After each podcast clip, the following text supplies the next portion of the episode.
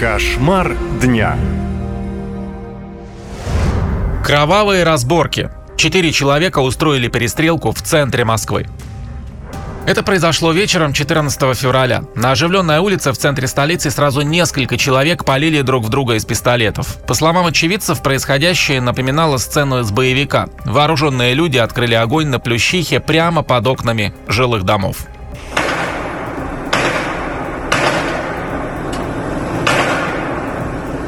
Причиной перестрелки стало ДТП на Новом Арбате. По предварительной информации, водитель Lexus ошибся при перестроении и врезался в другой автомобиль. Прибывшие на место сотрудники ДПС предложили участникам аварии проехать на оформление происшествия на улицу Плющиха. Однако до документов дело не дошло. Помимо участников ДТП, туда приехали их знакомые. Началась драка, после чего один из участников конфликта открыл огонь из травматического пистолета. У оппонентов тоже оказалось при себе оружие, и они стали стрелять в ответ.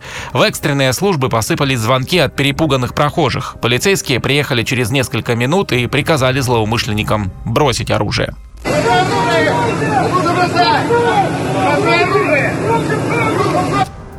В итоге участники конфликта все-таки сложили оружие. По данным УВД Центрального округа столицы, всего в потасовке участвовало 4 человека. При оформлении дорожно-транспортного происшествия с незначительными механическими повреждениями между четырьмя гражданами произошел конфликт. В результате инцидента обе стороны применили имеющееся при себе травматическое оружие, причинив друг другу ранения.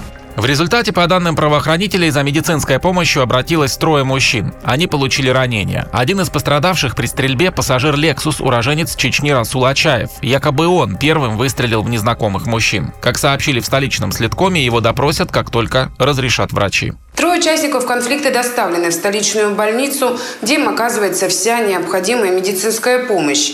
Фигурант задержан в порядке статьи 91 Уголовно-процессуального кодекса. После разрешения врачей он будет доставлен в подразделение столичного следственного комитета, где следователи приступят к его допросу.